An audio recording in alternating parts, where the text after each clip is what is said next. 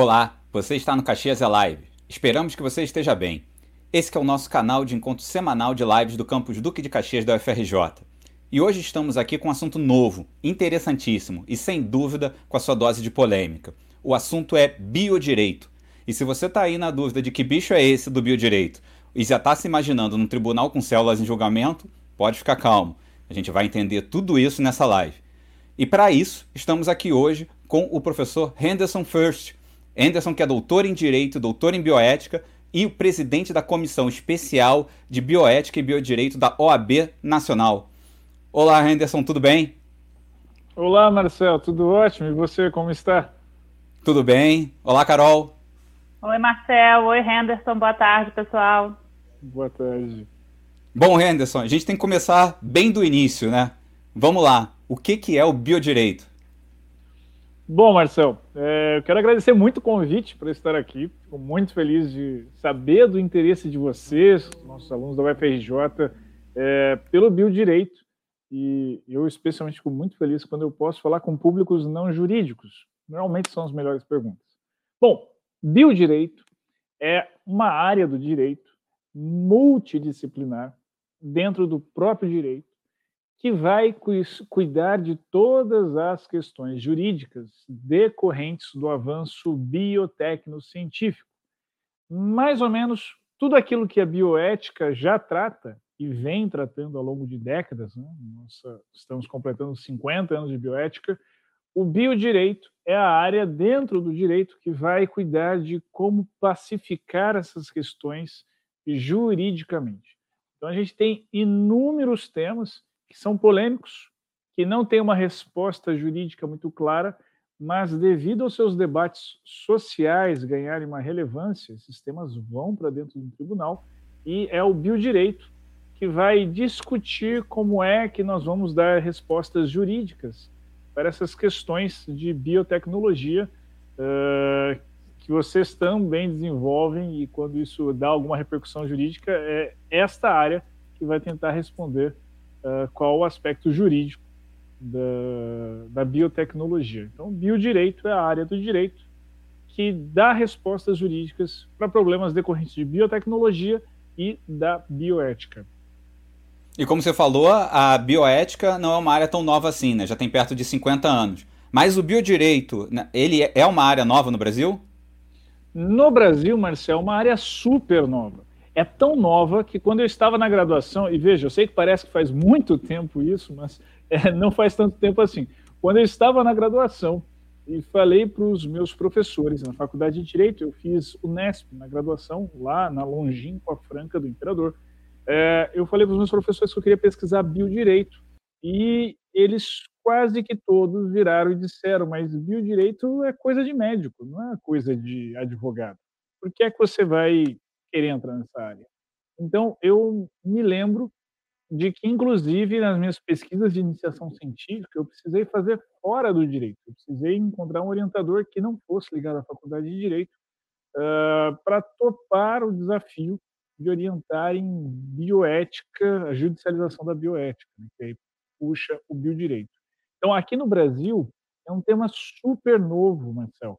Muito embora no mundo não seja tão novo assim porque as questões envolvendo biotecnologias, embora a gente tenha biotecnologia como uma coisa nova, né, mais recente, mas os dilemas que advêm dela, da bioética também, já tem bastante tempo. Então, por exemplo, imagine só que o paradigma que versa sobre aborto nos Estados Unidos, que é um dos temas do biodireito também, uh, ele é da década de 70 é, um dos temas mais polêmicos do biodireito é a alocação de recursos escassos em saúde, ou seja, se eu tenho um respirador e dez pacientes, o exemplo que eu dei é proposital para a gente já pensar na pandemia, é, se eu tenho um respirador e dez pacientes, para quem é, quem é que tem o direito a usar este respirador?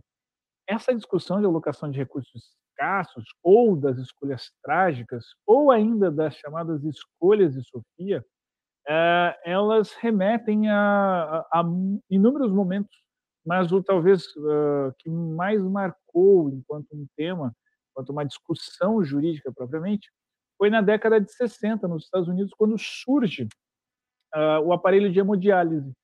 é, especialmente em Dallas, eles vão organizar os chamados comitês divinos, que eram comitês que teriam pessoas uh, ditas comuns que ajudariam a alocar essa tomada de decisão para quem é que vai o aparelho de hemodiálise. Especialmente porque aquilo não só dava uma sobrevida muito maior aos pacientes renais crônicos, como também dava qualidade de vida. E é interessante, Marcel, que os critérios utilizados eram do tipo: é, o paciente ele é casado, sendo casado ele é um bom esposo, sendo um bom esposo ele é um bom pai de família, ele é um bom trabalhador, ele participa da igreja ativamente, aliás, ele frequenta a igreja né, e, é, e, é, crente ou teísta e não ateísta, é, e não ateu, é, e se ele frequenta a igreja, ele é um membro ativo, ele dá dízimo, essas coisas. Então vejam-se que eram critérios sociais e muitas das vezes marcados até de um, de um, profundo machismo, né? do tipo, ah, ele é o homem da casa ou não. É, e aí esses eram os critérios utilizados na década de 60, por exemplo, para alocação de recursos escassos. Isso é tema da, da bioética e já vem judicializado desde aquele momento.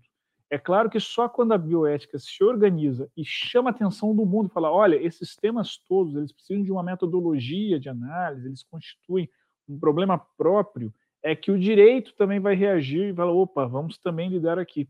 Que até então o direito lidava com caixinhas. Então, por exemplo, é, imagine que uma pessoa passe mal na rua, eu vá ressuscitá-la e quando eu abro lá para colocar o, marca, o negocinho de choque lá, é, eu vejo tatuado ali, é, não ressuscite. Aí eu entro num dilema, porque se eu não ressuscito, eu estou omitindo socorro e ela morrerá. Então eu posso ser punido por isso. Por outro lado, se eu ressuscitá-la, eu estou quebrando a manifestação da vontade dela ali. Eu posso ser processado por danos morais por conta disso. Então observa que o direito que trabalhava em caixinhas, isso é direito penal, isso é direito civil, ele passa a ser chamado de, olha, nós temos problemas complexos que você tem que usar as duas caixinhas, até então não tinha isso. E é aí que o biodireito ele é formalmente organizado para lidar com essa complexidade toda. Muito interessante, Henderson.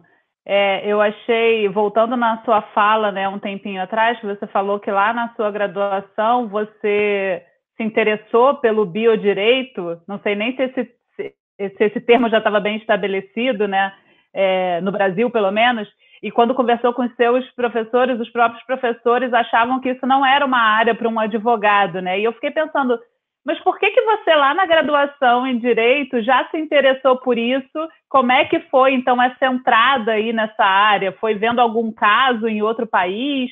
Como é que surgiu esse interesse seu por explorar a área do biodireito e acabou, né, é, ficando por aí? Conta um pouco para gente disso. É, Carol, tem, tem dois motivos. Né? Um deles é, é biográfico. É, vocês só me veem nessa telinha, mas eu sou é, uma pessoa com deficiência. Eu tenho uma doença rara, eu tenho uma mutação cromossômica maluca, que na minha infância me causou uma doença rara, né, que me deixou paralítico. Então eu não mexia nada, nem Uh, e era uma doença difícil de diagnóstico, depois de um ano que se fechou o diagnóstico, um ano e pouco. E o prognóstico disso era que eu iria morrer daquela doença. Então, tudo que era possível fazer de pesquisas, né, e tentativas e, e um, usos compassivos de tratamento fizeram comigo. Né? Coisas que já nem se usava mais, fizeram teste, coisas que estavam em andamento, fizeram teste. E isso ficou, eu sabia dessa minha história de vida, eu lembrava de, de parte disso, que foi algo que durou até os seis anos e meio, quando, uh, por alguma razão, uh, a doença desapareceu e eu consegui, ou não sei se Deus, algum tratamento experimental deu certo, eu começo a retomar os movimentos. É... Naquela ocasião, os médicos avisaram para os meus pais que eu ia ter algum retardo mental, porque eles fizeram muito, usaram muitas drogas pesadas em mim. E de fato eu não falava coisa com coisa naquele momento, não que hoje eu esteja falando coisa com coisa, mas é, então ficou na minha cabeça essa memória de que eu veja, eu passei por experimentos com seres humanos, eu passei por cuidados paliativos, eu passei por ortotanásia, que são situações éticas. A ortotanásia é um dos casos de situação uh, bioética em terminalidade de vida. E quando eu chego na faculdade e me deparo com esses temas, eu tropeço. E foi literalmente um tropeção dentro de um livro que eu olhei, tinha uma nota de rodapé falando, mas que coisa é essa? Deixa eu ir atrás para ver o que é. Eu vou atrás quando eu vejo, puxa, isso é uma ciência, isso é uma área nova. E é assim que eu descubro a existência do biodireito. E aí eu começo a ir atrás e, diferentemente do, de quem vai para a área de direito, eu era muito melhor em exatas e, e biologia no colegial do que ciências humanas. Aliás, minha redação era horrível. Eu, eu era o anti-estudante de humanas. Né? Eu ia muito mal em história, eu ia muito mal em geografia, gramática, então, nem se fala. É, mas, por alguma razão, me interessei pelo direito. E aí, quando eu entro no direito e vejo uma possibilidade de casar as coisas, ah, eu abracei isso com insisti, inclusive a despeito da orientação dos meus professores. Né? Porque normalmente quem vai fazer para o direito é porque não gosta de matemática e não vai bem em biologia. É, eu era o contrário, né? eu adorava biologia, é, até hoje gosto, sou um curioso para ler sobre isso. E aí eu descubro essa área e eu juntei então paixões, né? que era o direito e tudo aquilo que eu curtia ler biologia, aquela meu entusiasmo com a saúde humana, com as novas descobertas e além de tudo, que eu já tinha uma questão biográfica, né? Eu já tinha vivenciado inúmeras daquelas situações que é próprio que o próprio biodireito ele precisa tratar. Nossa, incrível, né, Henderson? Incrível a sua história. E se você tivesse me contado antes, eu acho que eu teria feito a pergunta ao contrário, né? Como é que você foi parar no direito? e não como que você no direito foi buscar o bio lá dentro, né? É, mas, mas, é curioso, meu pai, quando soube que eu ia fazer direito, ele achou um absurdo. E, e eu, com razão, até eu entendo, porque veja, minha família, ninguém é da área jurídica. Naquela época já tínhamos bastante advogados. Hoje, no Brasil, existem um, mais de 1 milhão e 200 mil advogados no Brasil hoje. Fora a galera que ainda não passou na OAB, mais a turma que está nas carreiras públicas. Ou seja, tranquilamente, 1% dos brasileiros já passou pelos bancos de uma faculdade de direito. É muita coisa. Né? É quase cafona você falar que faz direito, que fez direito. Tipo, pô, você não tinha criatividade, meu amigo, para poder fazer outro curso, algo mais interessante, algo produtivo para o país. Né? Então, eh, teve todo um, um desestímulo familiar para poder fazer direito, mas aí entrei meio sem saber o que era e quando eu descobri que tinha o bio dentro do direito, aí foi que eu busquei para poder juntar essas, é, O mais legal, né, que você entrou e conseguiu juntar as paixões de que você tinha e de alguma forma, de uma forma super interessante. Então, Henderson, você, é, a gente já conversou sobre algumas situações em que o biodireito está envolvido, geralmente relacionado à saúde, né? Você poderia dar outros exemplos que questões biotecnológicas, enfim, que podem ser abordadas ou são abordadas pelo biodireito? Claro. É, bom, uma grande área de atuação do, do, do, biodireito, como vocês puderam ver, está ligada à vida humana e animal. Né? Então, vai desde a da pré-vida ainda, ou a vida embrionária, é, ou em células-tronco, e isso vai até a morte ou até mesmo após morte. Né? Há toda uma discussão sobre uh, doação de órgãos, sobre uh, fertilização in vitro pós-morte, ou seja, o pai já faleceu, se pode ou não pode. Isso é uma grande área do biodireito.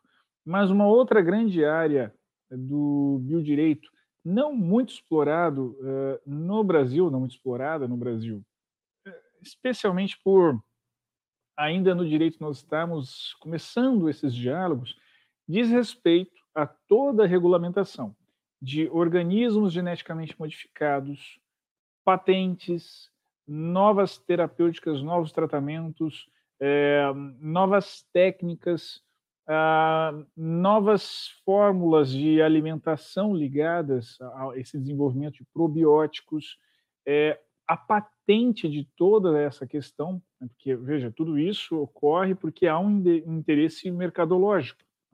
E havendo um interesse mercadológico, nós temos que tratar isso como uma propriedade industrial e nós temos que tutelar isso. Então, o patenteamento de cada uma dessas técnicas, de cada um desses genes que são descobertos, dessas modificações que são uh, possibilitadas, tudo isso passa por um processo de patenteamento para proteção patrimonial mesmo da indústria para esse desenvolvimento. nesta área, neste campo biodireito no Brasil, ele ainda está se desenvolvendo, de, incluindo aqui, até porque também está se desenvolvendo no Brasil e ainda não temos é, uma área no direito para dialogar com isso, a nanotecnologia. A nanotecnologia, é, como ela ainda não tem diálogo com o direito para existir um nanodireito, por assim dizer, é, a mesma estrutura, os mesmos pesquisadores que estão ligados ao biodireito é que, é que tem desenvolvido a tutela jurídica da nanotecnologia, nas mesmas questões, desde a proteção jurídica do pesquisador até a proteção uh, da propriedade intelectual desenvolvida por esses pesquisadores, ou seja, como se, como se formula a patente de uma nanotecnologia ou de uma biotecnologia, uh, qual a responsabilidade que a indústria tem, ou seja farmacêutica ou a indústria uh, nanotecnológica, é, pelas consequências da tecnologia que disponibilizam ao consumidor final ou que disponibilizam de uso comunitário, né, para a sociedade. Os impactos ambientais, inclusive, que isso tem, eles são estudados todos pelo biodireito. Não entra dentro do direito ambiental que vai estudar a área de preservação, preservação permanente é, e toda uma série de questões ligadas ao meio ambiente. Toda a consequência, a responsabilidade disso, né, de quem é que deve ser indenizado, e quem deve indenizar e por quanto, por qualquer problema decorrente de biotecnologia e nanotecnologia, tudo isso quem pesquisa é o biodireito. É interessante notar que uh, o biodireito, ele até agora tem sido formado por advogados curiosos, como é o meu caso, mas a gente não consegue fazer nada sem um diálogo com quem está do lado científico de compreensão da biotecnologia e da nanotecnologia. Então, isso é, já estou antecipando aqui uma sugestão, é, é um campo de atuação muito interessante para quem tem interesse, que às vezes está na nanotecnologia ou na biotecnologia e também tem interesse jurídico, gosta de Law and Order, dessas séries, é, há uma ponte possível aqui a ser feita. Nossa, Henderson, muito legal esse assunto, né? E realmente você abriu aí é, um campo é, é, de interesse para o pessoal do nosso campus muito, muito interessante mesmo, né? E sem dúvida com muito futuro, que é o campo do biodireito, né? No nosso campus a gente tem então esse tipo de aluno, o aluno que cursa é, biotecnologia, o, o aluno que cursa biofísica e o aluno que cursa também nanotecnologia. Então eles têm na base esse conhecimento, não tenho dúvida que muitos deles se amarram é, no Law and Order e gostariam de, de atuar nessa área que realmente, pelo que você falou, estava até desatendida, né? A área de direito mais ligada à saúde, né? Existia o direito ambiental, né? Essa área então estava bem coberta, mas a área ligada à saúde estava é, desatendida aí e, e, sem dúvida, né? A gente está vivendo, aliás, um momento onde saúde é a questão principal, né? é, é o nosso assunto do dia desde março, e eu imagino, né, depois do que você comentou é, do biodireito, é, atuar sobre novas patentes, novos medicamentos, novos tratamentos, o que deve ser viver isso né, em meio a uma pandemia. Né? Como é que está sendo essa tua experiência né, é, de viver é, e, e, executar o, o biodireito né, no momento que realmente todas essas questões estão vindo à tona com uma velocidade muito grande? Olha, Marcel, quando eu assumi a presidência da Comissão Especial de Bioética e Biodireito da OAB Nacional, eu não imaginei que viveria uma pandemia. É, até porque a gente tem um leque de, de temas que se imagina para trabalhar, né, uma pauta política prospectiva de atuação pela OAB nos tribunais, projetos de leis e tudo mais, mas eis que vem a pandemia e coloca um, uma pausa nisso tudo para poder discutir a pandemia. Então veja vocês que dentre os vários temas, né, alguns dos temas é, que surgiram com a pandemia estava o seguinte: primeiro ponto, você é obrigado a fazer a quarentena ou você pode livremente descer e ir à serra e ir para a praia? Né? Você tem esse direito de ir e vir? Então foi, foi um trabalho explicar quais eram os mecanismos jurídicos de contenção da pandemia e construí-los aqui no Brasil. Esse foi o primeiro ponto. Segundo ponto foi a discussão acerca do uso compassivo de cloroquina e hidroxicloroquina com uh, combinações do tipo azitromicina, ivermectina e esse pacote todo que vocês já ouviram falar. é, isso deu uma, uma, repercussão gigante, porque uma coisa é o, o uso, uh, o uso pela qual o medicamento é testado e da qual se conhece o protocolo. A outra coisa é quando você faz o uso off-label ou compassivo, que é a questão de você é, usar para algo que não está na bula. O médico tem o direito a fazer o uso off-label de qualquer tratamento? Tem. Mas o problema é quando a gente é, começa a tornar isso uma política pública. Até porque, na lei que organiza a saúde pública no Brasil, que é a Lei 8080, nós temos um, um procedimento para se colocar qualquer tratamento dentro do SUS, né, que vai ter que ser aprovado pelo CONITEC, etc., com, ah, base, no, tendo como fundamento a medicina baseada em evidências, para dizer que, olha, este é um tratamento seguro e eficaz para qual se destina o que até agora não, não estava claro, ou ainda não está claro, em relação à cloroquina e hidroxicloroquina. De repente, isso se torna um fla-flu danado. Né? As pessoas começam a debater cloroquina e hidroxicloroquina como se fosse discutir o sexo dos anjos, né? sem uma resposta ou sem um critério para isso. Então, foi necessário uma grande conscientização, um grande trabalho, até mesmo para dar segurança jurídica aos médicos, para que eles pudessem melhor lidar com uma situação de pandemia. Né? Não dá para você estar numa situação de pandemia e gerar uma insegurança para profissionais de saúde neste momento. Mas a gente começou a viver situações mais extremas, como, por exemplo, vocês devem ter visto aí, o prefeito de uma cidade no estado de Santa Catarina querendo eh, fazer aplicação de ozônio retal em pacientes a, título de saúde pública, ou seja, ah, está com Covid, ok, passa no postinho ozônio retal nele, sem nenhuma comprovação científica em relação a isso. Então, olha que ponto chegamos isso. Houve lugares querendo fazer uso eh, preventivo, né, precoce, então distribuir, a, a dispensar, dispensar o remédio largamente na população para que a população tomasse preventivamente, se tivesse evidências de que isso seria possível, e até mesmo em relação às gestantes. Né? Não, não há nenhuma segurança, não se conhece nenhuma segurança desse protocolo adotado em relação às gestantes. Então, teve pesquisa, até por razões óbvias, né? não foi possível fazer ao longo tempo pesquisa com gestantes sem que causasse riscos a ela e à criança. E ainda assim, o Ministério da Saúde surgiu com um protocolo de uh, dosagem, de dispensação de remédios uh, de uso compassivo para gestantes. Uh, então, tudo isso gera um debate, isso também foi tema do biodireito, incluindo aí também a questão da, da contagem né, da, dos casos e a notificação dos casos, como é que seria feito, chegando até mesmo no desenvolvimento de novos tratamentos, que é o caso da vacina, né, como é que se desenvolve um, um novo medicamento, quais são os protocolos éticos de administração nisso com os seres humanos. É, Para quem não, não, não conhece como é que se desenvolve, por exemplo, um, qual é o protocolo de ética em pesquisa com, com seres humanos, nós temos algumas fases, é, nós temos algumas fases muito importantes que foram construídas a custo de muito sofrimento. Então nós temos uma fase, uma fase que ela é clínica, que é clínica não, que ela é uma pré-fase clínica, né, chamada de pré-fase, e depois quatro fases que são clínicas ou de propriamente com seres humanos. Então na pesquisa na pré-fase, por exemplo, nós temos eh, a obrigatoriedade de que eh, esse tratamento, essa pesquisa, tenha passado por dois animais mamíferos que não sejam da mesma espécie eh, ou da mesma família. Por que isso? Vocês vão se lembrar da geração talidomida. A talidomida era uma substância que era dispensada para gestantes com enjoos decorrentes da gravidez. Então, imagina só quantas gestantes que, a, que não tomou a talidomida por conta da, de enjoos. E, um determinado momento, a partir da década de 60, começou a ter um grande número de nascimento de crianças com má formação.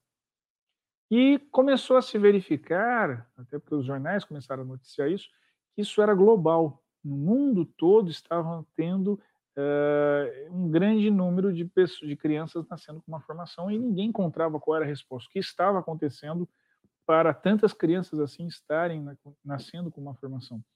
É quando encontram o único elemento comum a todos, que era a talidomida. E aí, quando vão refazer os estudos com a talidomida, não encontravam, estava tudo batendo, estava tudo certinho. Até que refazem na pré-fase e observaram que no animal em que foi testado estava correto. No mamífero que foi testado não dava problema.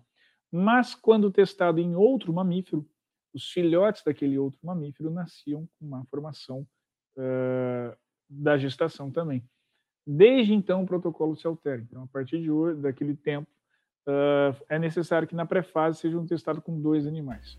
Veja-se que quantas pessoas estão em sofrimento até hoje, em dificuldades de inclusão, de tratamento, por conta de uma coisa que aconteceu lá, um detalhe protocolar de pesquisa.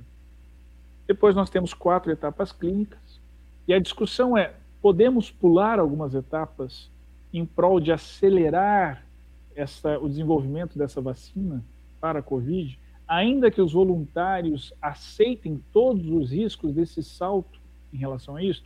Essa é uma discussão do biodireito.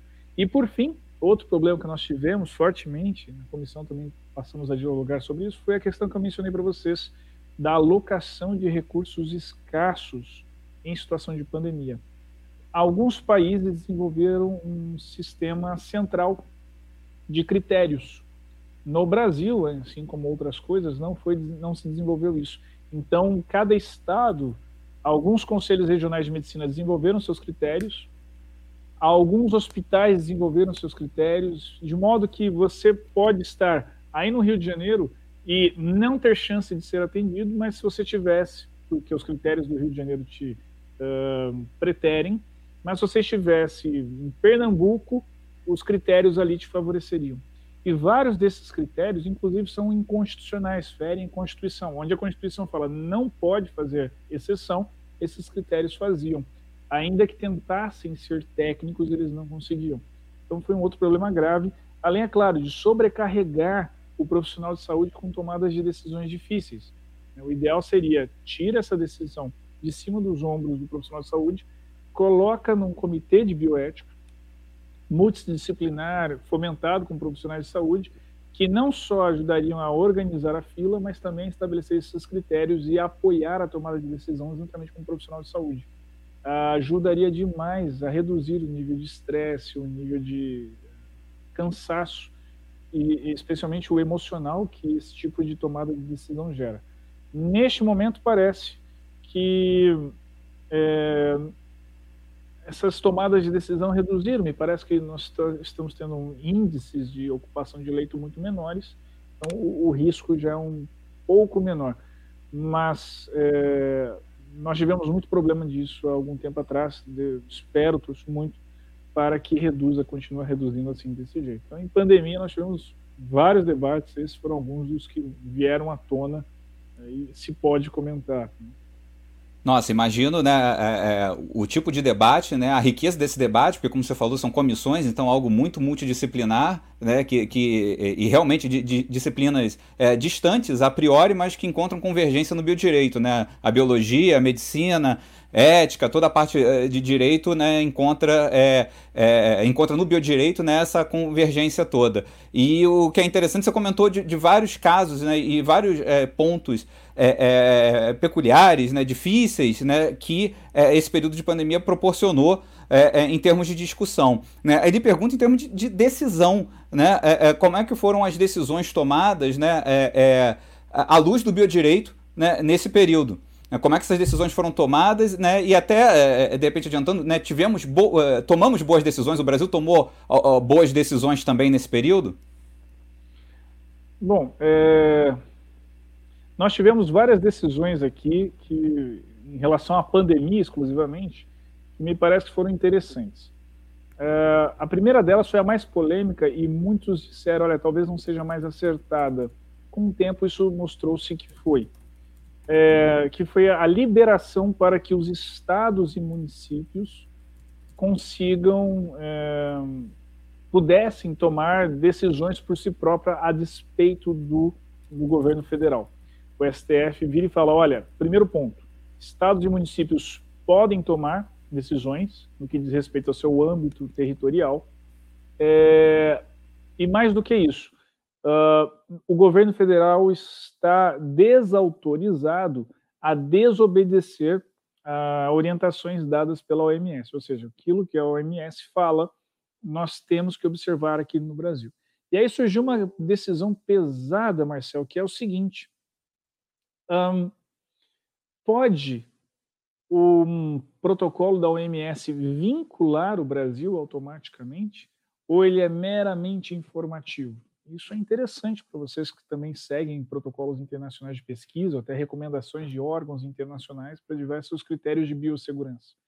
É, e surge um debate jurídico que, contextualizado na pandemia, tornou-se conveniente aceitar de que o que a OMS é, diz vincula as orientações internas do Brasil. Ocorre que isso não é pacífico. Foi uma decisão do Supremo, em todo um contexto político ali que nós temos que considerar, uma ausência de um protagonismo central no combate à pandemia que me parece que orientou a decisão do STF neste caminho. É a melhor decisão? Isso ainda nós temos que discutir, pode ser que em outros contextos aquilo que o MS vinha dizer não seja tão seguro, tão tamanha convicção assim para que nós uh, para nossas tomadas de decisões internas. Então, nós começamos com uma decisão que foi polêmica. Por outro lado, nós tivemos outras decisões que me pareceram que foram muito acertadas. Por exemplo, a proibição de diversas manifestações que estavam agendadas para serem realizadas, manifestações de cunhos políticos. É, quando o STF desautoriza essa veiculação por diversos meios e fala que pode ser aplicado a todos os manifestantes, especialmente os seus organizadores, o que consta na lei para que seja tomado, é, qual seja uma atuação policial, prender pelo crime uh, de aumento de risco à saúde pública, etc. É, me parece que o Supremo acertou bastante nisso. Não é o momento de manifestações públicas. Né? Há uma pandemia rolando, nós temos que fazer uma contenção disso por meios uh, não farmacológicos. É, o STF também aceitou, acertou demais quando falou sobre a questão da contagem.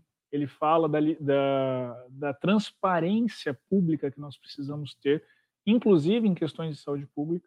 Então, vocês vão se lembrar disso, né? O Ministério da Saúde muda a forma como estava fazendo a notificação e a contagem de dados. Inclusive, o Brasil sofre um apagão de dados.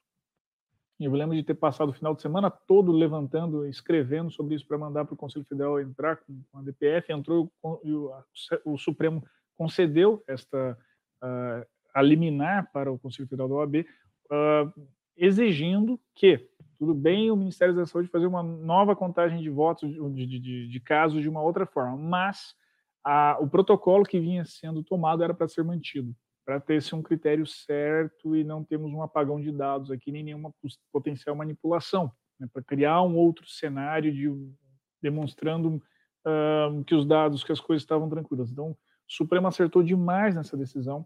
Houve também um pedido por parte do governo federal de uh, suspensão da aplicação de alguns dispositivos de segurança e monitoramento do governo, como, por exemplo, a lei da transparência pública, como, por exemplo, a lei da responsabilidade fiscal, e o Supremo falou: não, é para respeitar mesmo em tempos de pandemia.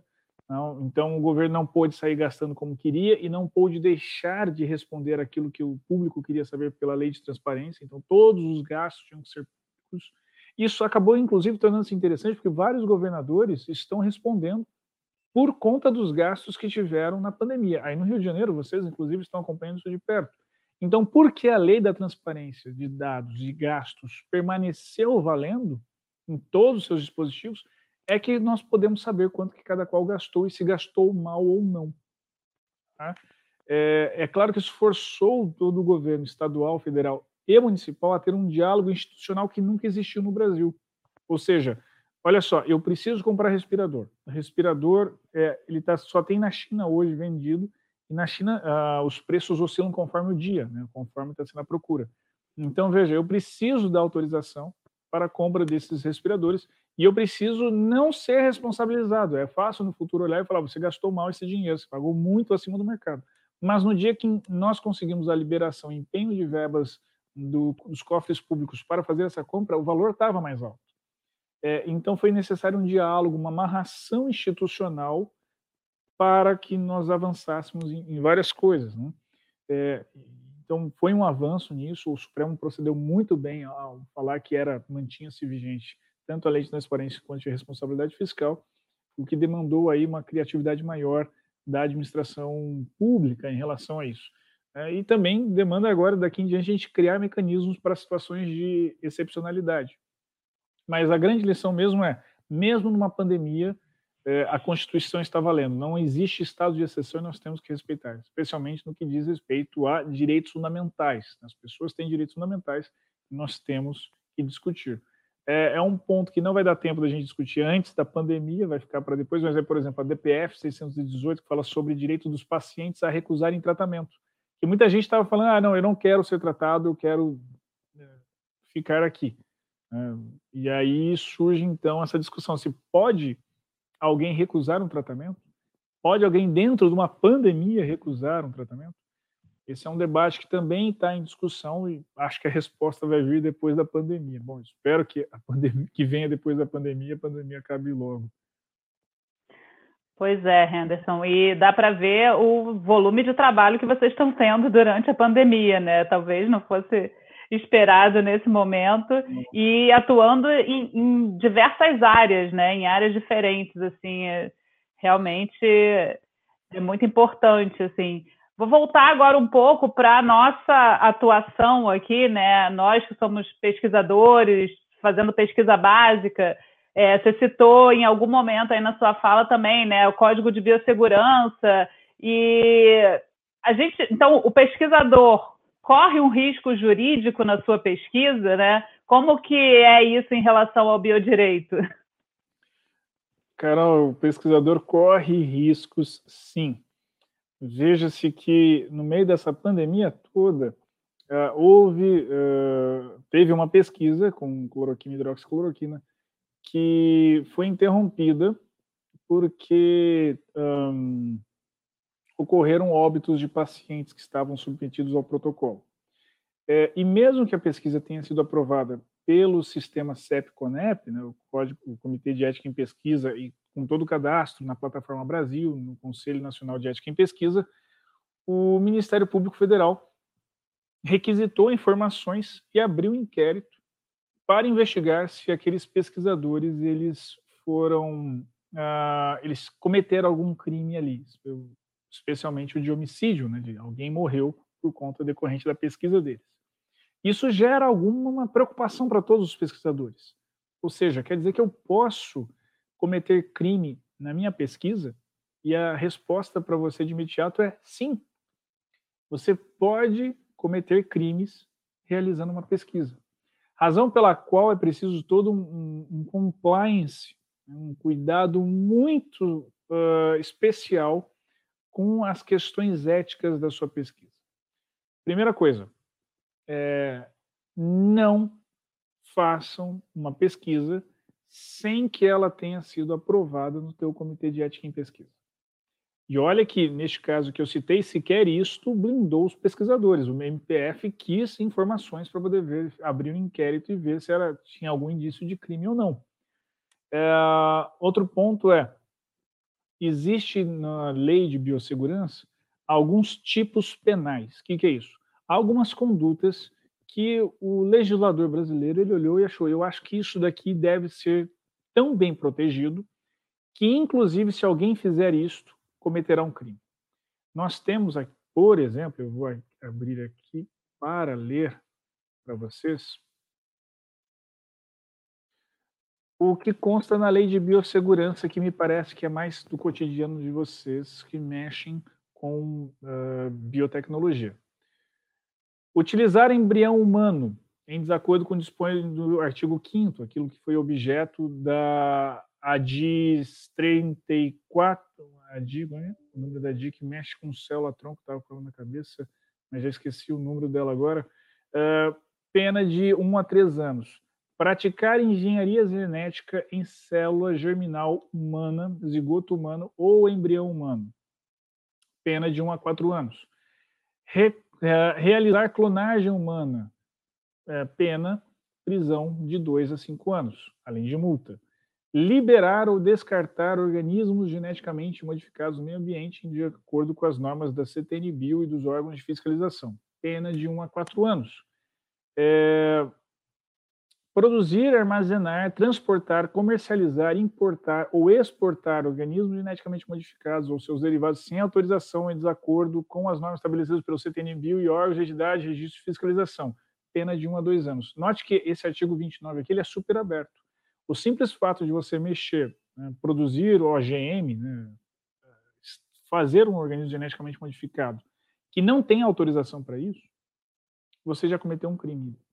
Puxa, mas isso a gente estava ali no laboratório, fizemos, entendeu? Você precisa de autorização de alguém e você tem que deixar registros de que você está fazendo isso, por qual motivo e que há um projeto por detrás daquilo. E o que é que você vai fazer com esse organismo geneticamente modificado depois? Tem que tomar todo o cuidado do mundo, porque o Brasil está descobrindo esses tipos penais, está descobrindo a existência desses crimes. Nós vivemos um momento de expansionismo penal ou seja, tudo aqui pode virar crime, pode ser punido como um crime. É, apenas para exemplificar este caso de, expansionismo penal, teve um, um, caso muito curioso de um sujeito que tentou suicídio. Né? Estamos aqui encerrando o nosso Setembro Amarelo. Tentou suicídio e ele é, atirou contra si num lugar não letal, embora na cabeça. E, e ele ficou com diversas sequelas e tudo mais, mas sobreviveu. Um promotor de justiça, vendo o caso, pensou: hum, será que a arma que ele usava tinha registro? Ele processa esse paciente, vítima da sua própria tentativa de suicídio, da sua própria depressão, com impulsos suicidas, ele processa esse paciente por porte ilegal de armas e um juiz concorda com isso e o condena. Então, além de todo o contexto, que é um sujeito que precisamos, precisamos cuidar dele, né, sofreu a persecução penal decorrente de tudo isso. Então, imagina só vocês, uh, isso está chegando na ciência, acabamos de ver isso na pandemia também, com esses pesquisadores, né, então tem que tomar todo o cuidado do mundo, também assim com as nossas pesquisas. Né, aquilo que vocês estiverem desenvolvendo, façam com todo o registro e sempre pedindo autorização, sempre justificando aquele campo de justificativa do projeto de pesquisa, ele é fundamental para você elencar ali todas as razões, todos os motivos, os porquês e paraquês da sua pesquisa, que um dia, inclusive, você poderá eventualmente precisar disso para justificar e se defender de uma eventual ação penal pública. É, quando eu falo para médicos, eu sempre falo da importância do prontuário. Né? O prontuário que ele mantém de pacientes é uma das principais, é um dos principais instrumentos de defesa médica, seja um processo civil, quando ele é processado por um paciente para pagar uma indenização, seja se é um processo penal, ou seja, o paciente não está feliz com algo, vai lá na delegacia, faz um boletim de ocorrência, boletim de ocorrência se torna um inquérito, esse inquérito se torna um processo crime. É, então, para se defender, ele também, o grande documento dele é o, o seu prontuário. Para cientistas, para pesquisadores, para iniciações científicas, mestrandos e doutorandos, o seu grande documento de defesa é o seu projeto de pesquisa. É lá que está o mapa de tudo que você está fazendo, para onde você vai, a partir de onde, com qual cenário, com qual conjuntura, é, com todas as suas fundamentações, e isso foi aprovado. Alguém viu e falou: não, beleza, pode ser feito, e foi aprovado um sistema, um comitê de ética em pesquisa. Então, há um compartilhamento de responsabilidade. Então, isso gera algumas blindagens de responsabilização do, dos pesquisadores. E ainda que ninguém possa proibir ninguém de processar ninguém, uh, então, ainda que você seja, sofra um processo, você consegue usar este projeto de pesquisa e as aprovações que você teve, desde a carta de aceite do orientador até o ok do Comitê de Ética em Pesquisa, você consegue utilizar isso a seu favor num processo crime num processo civil, como quer que possa eventualmente acontecer. É muito importante estar atentos a isso. Eu sei que há algumas falas que dizem que o sistema CEP-CONEP atrapalha a pesquisa científica no Brasil e dá dor de cabeça, e é uma burocracia a mais que vocês precisam observar, eu sei que atrapalha. Por outro lado, é uma das melhores defesas que você pode ter contra qualquer coisa que possa vir a acontecer e ser judicializado em relação a você.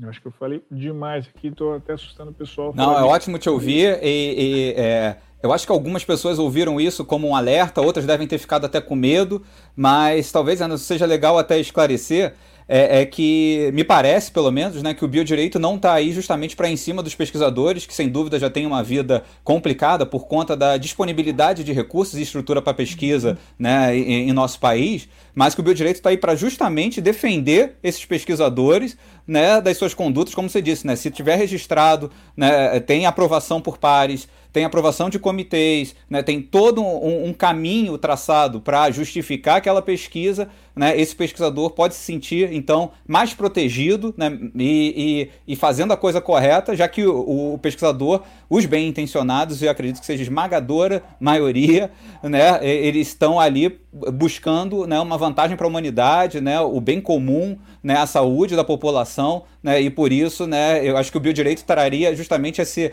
é, essa, essa proteção a quem faz pesquisa séria no nosso país. Né? Exatamente isso, Marcelo. O biodireito não está aqui para chamar, avisar o Ministério Público, olha, vocês têm mais um campo de atuação para processar aqui. Não. Ah, pelo menos no caminho que foi que está se consolidando o biodireito no Brasil, é de um biodireito protetivo para todos, para pesquisadores, para todos os seres vivos e humanos uh, ou humanos ligados à pesquisa, então desde os animais até os humanos que são objetos de pesquisa, para as populações que são objetos de pesquisa, para as populações, inclusive as indígenas, que sejam objetos de pesquisa. Está é, hum, tá sendo muito bonito ver isso aqui no Brasil, essa consolidação do biodireito de uma forma protetiva. Ninguém quer aumentar mais a quantidade de penas. Acho que já existe bastante tipos penais que dão conta de uma série de coisas possíveis aqui. Na verdade, na verdade, nós precisamos cada vez mais conscientizar os nossos pesquisadores dos riscos jurídicos que eles correm para que eles não corram e previnam. Então, toda aquela burocracia que vocês veem, eu tenho certeza que até hoje ninguém nunca fez um projeto de pesquisa ou fez um pedido de aprovação no sistema CEP-CONEP, pensando que aquilo era um compliance para sua própria defesa. E quando, na verdade, é algo que nós temos que alertar. Ah, isso tudo é algo para a sua própria defesa, para que em nenhum momento alguém possa virar e falar que você pisou fora da linha com a sua pesquisa, que tem uma consequência nisso e que você, portanto, uh, pode ser punido. Pelo contrário, eu acho que a ciência tem que se desenvolver nenhuma instituição social na história da humanidade conseguiu deter a ciência. Né? A ciência ela se desenvolve por si só, é graças à, à criatividade humana e o empenho dos seus cientistas. Não é um tipo penal que vai impedir o desenvolvimento da ciência. Por outro lado, nós temos que pensar no cientista, na pessoa dele, na pessoa do pesquisador, para que ele não venha ter novos problemas também. Né? Porque não basta as dores de cabeça que ele já possui, né, de CAPES, de produção científica, de publicação em qualis, é, e tudo aquilo que eu sei que, que se passa na produção de pesquisa, de obtenção de fomento a essa pesquisa, mas também é interessante que ele saiba, inclusive, como se proteger juridicamente nessa situação. Até mesmo, por exemplo, quando ele consegue fomento à pesquisa, o contrato de fomento ele precisa analisar isso de, com muito cuidado. Quem analisa o contrato de fomento à pesquisa tem é do biodireito, para saber o que consta ali, se ele não vai perder é, o direito de exploração depois daquela patente, que pode ser gerada daquela pesquisa, se não corre o risco da pesquisa dele estar sendo objeto de lavagem de dinheiro, se não pode estar sendo, não ter chance da sua pesquisa estar sendo utilizado para depois ter um desvio de finalidade e ele estar no meio disso, ainda que inocentemente. Então, há uma série de cuidados que o pesquisador hoje, ele contemporaneamente, ele precisa uh, se preocupar. Né? E, e, o projeto de pesquisa dele, todas as aprovações por pares e tudo mais, é, constituem defesa, é, documentos jurídicos para a defesa do pesquisador. Aliás, aproveito também para já dar aqui uma outra sugestão. Não joguem fora todos esses papéis. Você terminou o doutorado, terminou a iniciação científica, ah, ainda bem, joga fora. Pega e vai. Não. Guarde isso que você nunca sabe quando vai dar problema. Né? Então, guarde aí por um período bom de anos, digitaliza isso, deixa na tua nuvem, porque se algum dia algo vir a dar problema lá na frente, uh, você é uma parte vulnerável, você também está exposto. Né? Assim como os objetos de pesquisa, uh, que são seres humanos, animais, são vulneráveis nessa relação, você, pesquisador, também é vulnerável. É, é, é difícil a instituição, nem sempre a instituição ela assume a responsabilidade por seus pesquisadores. Ela normalmente frita pesquisador, ainda mais no Brasil. Então, aqui é o quê? Tomem cuidado. Guardem essa documentação. Você nunca sabe quando pode vir a, a precisar dela. E quando você diz guardar a documentação, o CPF tem que guardar a documentação, né? Ela é pessoal, não é instituição Eu necessariamente. O CPF tem que guardar a documentação. É claro que, por exemplo, se você faz pesquisa com seres humanos, dados sensíveis você não pode guardar. Ainda mais agora que nós temos a Lei Geral de Proteção de Dados. Mas o que é que você pode guardar? Cópia do teu projeto de pesquisa, cópia de todas as aprovações, cópia do requerimento que você fez né, no sistema CEP-CONEP e a aprovação, cópia de todas as publicações, você precisa fazer isso para questão de Lattes e depois, posteriormente, comprovação dessas, dessas publicações, é, mas todos os relatórios da pesquisa que você puder ter consigo para você é, demonstrar o desenvolvimento da pesquisa, como se deu e tudo mais, mantenha consigo. Anotações que você tenha feito lá no caderninho e tudo mais, deixe com você. Também isso pode constituir provas futuras, caso alguma coisa venha. Você, quando eu falo, é CPF mesmo, é o pesquisador, é o Marcel, é a Carolina, né, é o Henderson. São uh, a, a o próprio cientista para ele proteger a si mesmo se algum dia no futuro vier a dar problema. Porque quando é acionado, nós temos que lembrar que as questões criminais, uh, você pode, no Brasil é um dos poucos países do mundo que permite isso, você pode criminalizar uma empresa no Brasil pode em situações, ou uma pessoa jurídica, por assim dizer, pode, mas em situações muito pontuais. No Brasil, a regra, como é no mundo todo, é a pessoa física. A empresa ou a pessoa jurídica não pode cometer crime. Quem comete crime são as pessoas por detrás dela. Por uma questão de política criminal, o Brasil permite algumas coisas. Por exemplo, crime ambiental.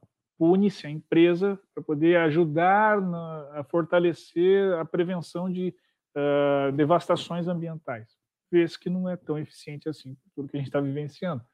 Mas, por exemplo, uh, alguma coisa relacionada à criação indevida de organismos geneticamente modificados, ou indevida, eu digo, não autorizada, que não teve um trabalho, um protocolo antes de cuidar em relação a isso, é, a empresa ela pode até responder civilmente por isso. Olha, foi, você fez uma coisa indevida, que não poderia ter sido feita, então você vai pagar uma multa por isso. Beleza. É a indústria farmacêutica, é a indústria biotecnológica que paga. Mas o crime do artigo 29 da Lei de Biossegurança, que eu mencionei, quem responde por ele é a empresa? Não. Este crime é um crime ligado à pessoa física, CPF, né, ao pesquisador que está uh, liderando e aos envolvidos também ali.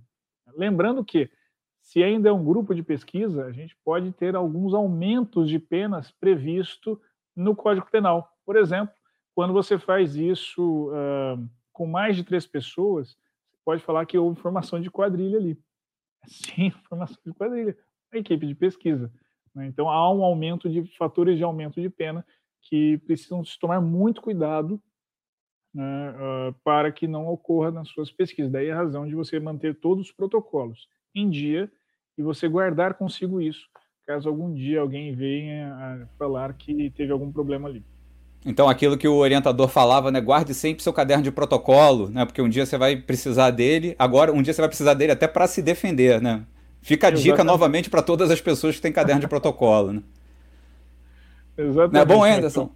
Vamos para uma pergunta aqui da plateia. É, a Ana Carolina Gama perguntou: quais são as possibilidades no mercado para quem estuda nanotecnologia ou biotech, por exemplo, e que tem né, interesse no direito? Ana, nós temos várias possibilidades. É, uma delas é você trabalhar dentro da indústria para ajudar com a regulamentação disso tudo. Ou seja, há um complexo de normas, elas podem ser uh, legais, ou seja, estão estarem previstas na lei, elas podem ser administrativas, estão previstas nas portarias, nos decretos, uh, em tudo que é produzido pela Anvisa, pelo CTN Bio, uma série de órgãos que vão regulamentar a, a produção, o registro, o cadastro, o desenvolvimento, a comercialização de bio e nanotecnologia aqui no Brasil. É, observe o seguinte: o advogado ele não entende nada do, da questão científica que é por trás disso. Ele muitas das vezes, ah, quando atua com isso, ele se torna familiarizado. Mas as empresas já percebendo que o advogado não é a pessoa ideal para isso, porque não tem skills, o advogado entende de processo, entende de lei, entende de portaria, regulamentação, especificidades técnicas, uh, não. Razão pela qual estes cargos têm sido ocupados dentro da indústria farmacêutica, indústria farmacêutica de biotecnologia, nanotecnologia e tudo mais, uh, algum bichinho latiu. ele tem sido ocupado por pessoas com formação em biotecnologia ou nanotecnologia, não por pessoas da área jurídica, tá bom? Então, na, ah, mas eu quero trabalhar no mundo jurídico. Então, se você não quer trabalhar dentro da área jurídica de empresas, mas quer trabalhar no escritório de advocacia, existem escritórios de advocacia que tem, uh, se você quiser pesquisar, eles chamam de life science. Life science é a área do, dos escritórios de advocacia grande ou especializados, que a gente chama de boutique, que lida com essas questões regulatórias, uh, seja para liberação, seja para conseguir realizar alguma coisa, ou para cadastro na Anvisa ou no CTNB, onde é que quer que seja, os uh, escritórios eles possuem pessoas especializadas nisso, que não necessariamente são advogados, porque eles precisam de alguém que dialogue com isso. Então, é preciso procurar alguém no mercado com esse perfil e vocês são pessoas que têm potencial para preencher esse perfil. Então, me parece que são duas grandes áreas interessantes para lidar com isso, além da área de propriedade intelectual industrial, que é a área de patentes. Então, é necessário, ao se elaborar o pedido de, um patente, de uma patente, que se preencha os requisitos legais, né, tudo aquilo que a lei diz que tem que ter, isso o advogado consegue fazer. Mas nos descritivos, nas especificidades técnicas, na comprovação de que há ali algo inédito que mereça ter uma proteção como patente, quem tem condição de fazer isso, essa demonstração, não é o advogado. São pessoas com formação na área. Então, é um outro ponto que vocês podem atuar também como agentes de propriedade intelectual dentro de um escritório de advocacia ou dentro de uma empresa também. É, já antecipo para vocês, são carreiras promissoras, né, que há bastante interesse financeiro, inclusive, em relação a isso. Bem legal, Henderson. Legal você mostrar essas outras possibilidades né, dentro da área que talvez os alunos não tenham se dado, dado conta ainda, né? E tenham interesse na, no direito, e, e, mas como você lá na sua graduação não sabia como buscar o bio dentro do direito, agora eles podem saber como buscar o direito dentro do bio, né? E essa interseção que eu estou enxergando hoje inúmeras possibilidades depois de ouvir você falar, né? Acho que a gente tem um tempinho para mais perguntas aqui do chat, tem várias. Eu vou colocar aqui uma da Mari Brito. É, então, como o biodireito tem enxergado a questão da terapia genética para doenças como câncer e diabetes? E aquela questão das gêmeas com AIDS da China? É, essa pergunta é ótima. Veja, é, quando eu falo como o biodireito tem enxergado, é difícil dizer porque tudo é, no biodireito é polêmico. A gente tem pessoas favoráveis e contras. É, mas, de todo modo, a gente pode resumir assim, Mari. No Brasil, a terapia genética ela não é proibida. Embora a gente, perdão, imagine-se que seja, né, até por conta dos crimes que eu li para vocês, a terapia genética no Brasil ela é autorizada, desde que nós tenhamos as seguintes situações é, se for ser feito um desenvolvimento de um tratamento que passe por todos esses protocolos que eu mencionei. Aliás, o primeiro, se não me engano, uh, nós tivemos agora recentemente o, o, registro pela Anvisa no Brasil do primeiro tratamento, que é por terapia gênica, uh, em relação a, a, ao AME, que é atrofia muscular espinhal, é, e temos também já o registro para alguns tratamentos oncológicos em relação a isso, inclusive com alta judicialização já né, da, desses tratamentos para que o SUS disponibilize ou custeie esses tratamentos para pacientes oncológicos. Então, no Brasil é aceito isso, desde que tenha um protocolo de segurança e eficácia para a utilização. É, no que diz respeito é, à terapia genética pré-implantatória de embrião, também é possível se realizar, desde que nós consideremos, nós falemos, uh, para o Conselho Federal de Medicina que, olha só, este casal, eles possuem uma condição genética cujos embriões, todos eles nascem, têm uh, esse gene que não possibilita, que, que, que, irá gerar uma série de consequências uh, de saúde para essa futura criança, para o adulto que, que nascer. Por esta razão, será necessário fazer um procedimento, uh, seja por qualquer que seja ali, para poder prevenir-se que passe então esse gene para a próxima geração. Isso é possível ser realizado. Então, no Brasil hoje nós já temos essas possibilidades de atuação com terapia genética aqui.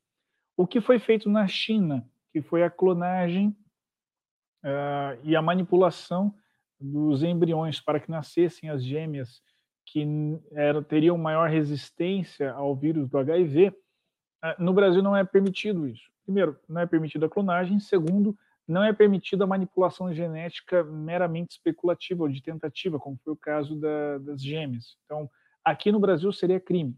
É, é, não é bem visto isso. Henderson, mas eu tenho uma hipótese de uma possibilidade, eu gostaria de fazer uma pesquisa aqui que envolvesse isto. E eu acho que nós temos boa chance de desenvolver aqui no Brasil um gene humano que possibilitaria isso com CRISPR-Cas9, o que quer que seja. Neste caso, se algum dia isso vier a acontecer, se tiver uma potencial resposta que compense o risco, não basta, não é suficiente você obter a autorização do Comitê de Ética em Pesquisa e dos seus pares. Além da obtenção disso, será necessário você entrar com alguns remédios jurídicos para blindá-lo de vir, ou blindá-la, estou respondendo a Mari, blindá-la de isso ter um problema futuro, um problema jurídico futuro. Então, você pode, por exemplo, entrar com habeas corpus preventivo, dizendo: olha, isso está tipificado como um crime, mas isso pode também representar a esperança de muitas pessoas, isso pode também representar a saúde de uma população. Então, eu gostaria da concessão do habeas corpus preventivos. E aí, então, o juiz concedendo, você pode realizar essa pesquisa. É a mesma estrutura, por exemplo, do que diversos pais têm feito para plantar maconha em casa. Acreditem vocês, existem diversas autorizações judiciais para que famílias uh, ou pessoas produzam maconha em casa, como finalidade medicinal. Então, às vezes, tem um filho autista, uh, tem alguém da família que tem epilepsia, ou mesmo dores crônicas, né, que é, o canabidiol tem sido muito utilizado. Então, é a mesma estrutura também se utilizaria aqui. Eu preciso fazer uma pesquisa, há uma boa chance, o Comitê de Ética em Pesquisa concorda, é, então eu consigo, eu posso tentar essa autorização judicial por meio de um habeas corpus preventivo. Há outros mecanismos, né, mas eles são mais lentos e, e eventualmente a chance uh, de sucesso é menor.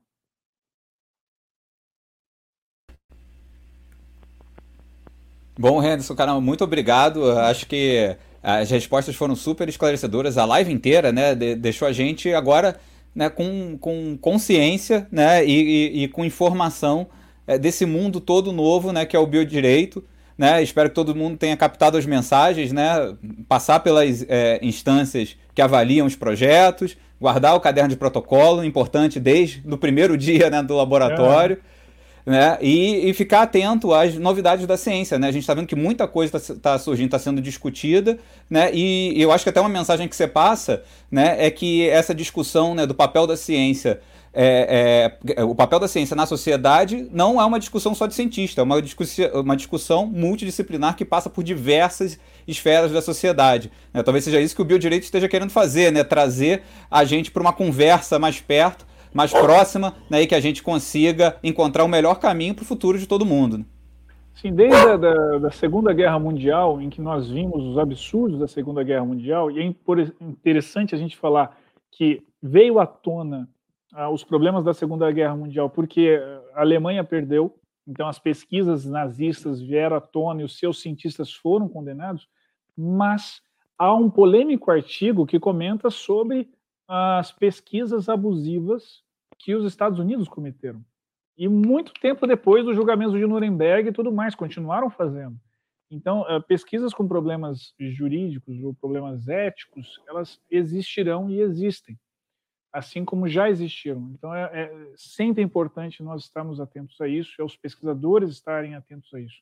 É, até porque nós temos um estigma social no imaginário das pessoas, como ou você é o sujeito bonzinho que vai descobrir a cura do câncer e da AIDS, ou então, pisou fora disso, ah, você é o do mal que está fazendo isso para ganhar dinheiro e tudo mais. As pessoas, de repente, já se viram contra a ciência e especialmente o cientista.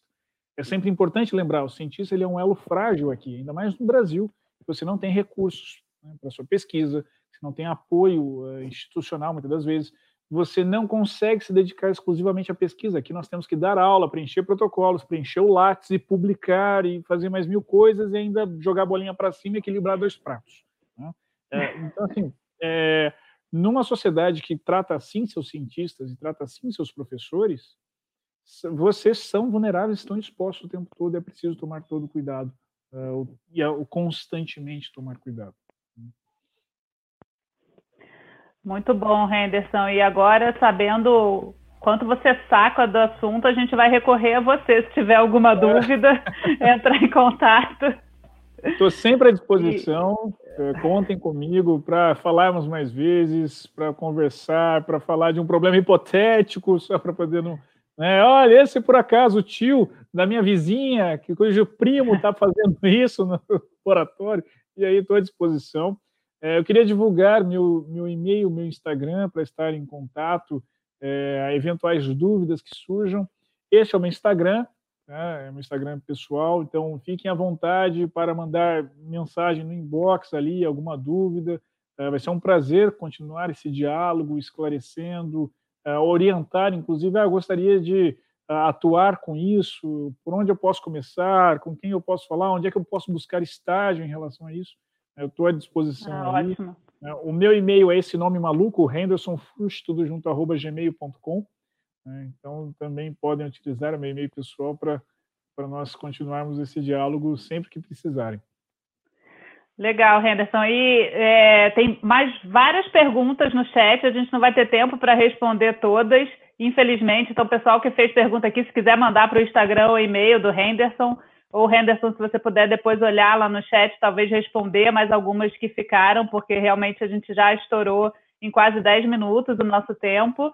Mas, mais uma vez, eu quero agradecer. Acho que foi, para mim, super esclarecedora essa conversa, muito legal. Já que a gente falou de Instagram, quero lembrar o pessoal que agora o nosso canal está no Instagram também. Então, sigam lá o Caxias é Live no Instagram. É, vamos divulgar as lives agora por lá também, e, enfim, outras notícias ou divulgações que sejam interessantes. Vamos nos ver lá pelo Instagram também. E acho que é isso, né? Muito obrigada mais uma vez, Henderson. Eu agradeço o convite, Boa tarde, Carol. Marcel. Agradeço ao Marcel também ao convite. Uh, espero que em breve isso tudo passe, a gente possa fazer esse bate-papo presencialmente. Seria um prazer reconhecê-los e revê-lo, Marcel, uh, pessoalmente. E mais do que isso, espero que todos estejam bem e resistam bem até que isso possa ocorrer. Com certeza, Anderson. Obrigado de novo, né? Obrigado a todos que acompanharam a gente, né? E até breve. Boa tarde, pessoal. Se cuidem. Até, gente. Um abraço.